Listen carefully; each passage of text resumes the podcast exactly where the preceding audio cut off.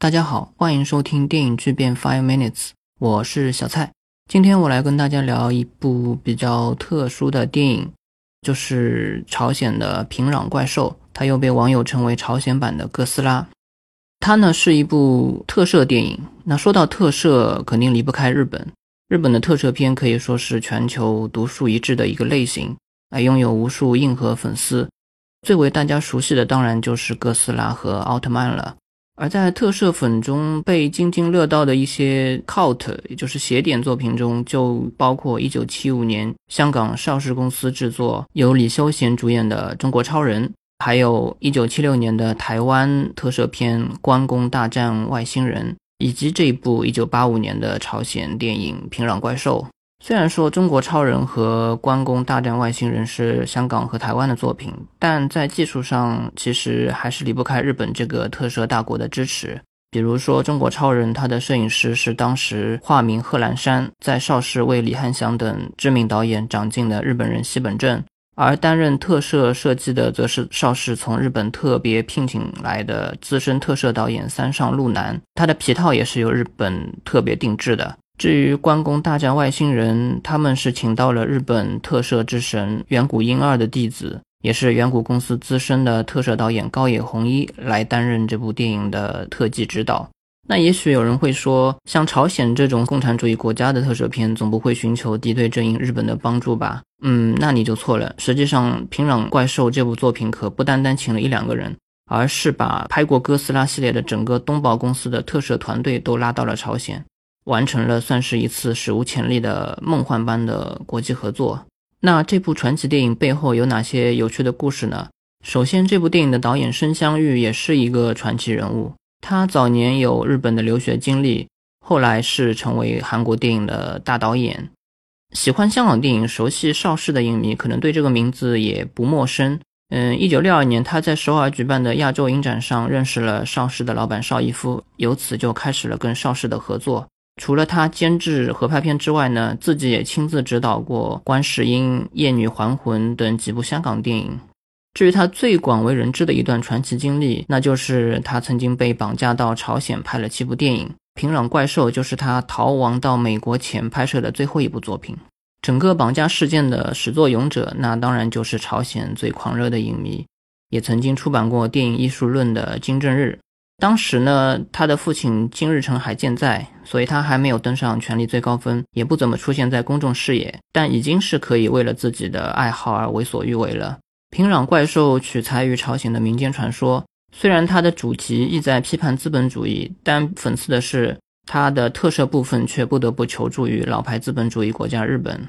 在金正日的授意下。通过申相玉的绅士公司，邀请了以资深特摄导演中野昭庆为首的东宝特摄团队，直接前往朝鲜协助拍摄。这个团队中就包括哥斯拉的皮套演员萨摩剑八郎。所以，这头在影片中为农民而战的正义的怪兽，它里面却是一个日本人在驱动，它的魂是日本怪兽哥斯拉，这也是一个非常有意思的地方。那萨摩健八郎他回到日本之后呢，曾经在一九八八年出版过一本名为《哥斯拉眼中的北朝鲜》的一本书，里面详细的叙述了他在朝鲜的许多鲜活而有趣的经历。如果有兴趣的朋友可以去找来看看。那我在这里就简单的挑一些内容跟大家分享一下。首先是团队受到的高级别的礼遇，他们下飞机之后就直接乘坐奔驰小巴，被安排住进了金正日在山上的超豪华大别墅。跟申香玉夫妇住在一块儿，别墅里面专门配了管家，还有几个负责招待的小姑娘。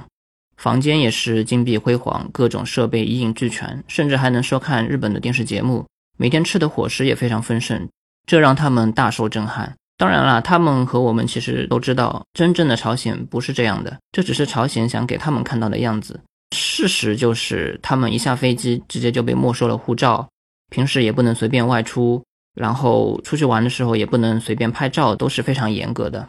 还有一件事就是，他第一次去拜访申相玉在平壤的绅士公司时，有一个穿着工作服的漂亮姑娘给他们端茶，翻译给他介绍说她是公司的女演员，而且正是平壤怪兽的女主角，一个主角级别的女明星，平时居然还在干端茶倒水的事务工作，这让他非常难以置信。但在朝鲜，这却是很平常的事情。对这些演员来说，表演也只不过是他们工作的一部分而已。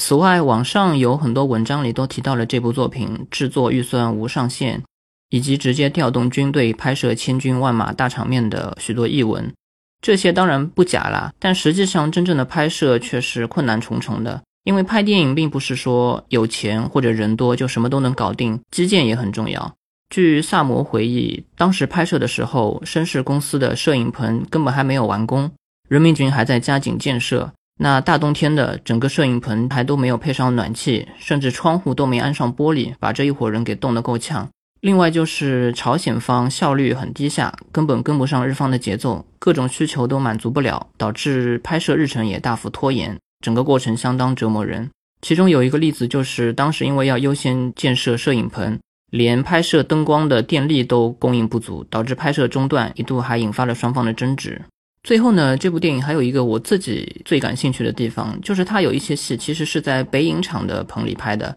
据书中的描述，因为我前面也提到了，绅士公司的摄影棚都还没有完工，所以有一些技术要求比较高的特摄戏份，客观上也没有办法在朝鲜拍，只能跟北影厂借了几个棚完成了拍摄。当时日本和朝鲜是还没有建交，本来日本人呢要进入朝鲜，其实也必须要先取到北京的。所以他们分批先在北京拍摄，结束之后才陆续到朝鲜会合。萨摩他自己也在北京拍了十来天。我是特别想知道在北京具体拍了哪些戏啊，或者有哪些幕后的故事啊。如果有相关的记录，一定会特别有意思。总之，这部命运多舛的电影在历经艰辛之后呢，总算是完成了。本来日本的团队他们都非常期待当年就能够在日本的大荧幕上看到它上映。但由于后来申相玉他逃亡到美国一系列的政治原因，最终其实没有能够实现。这部电影一直要到一九九八年才在日本正式公映，同时也出了音像制品。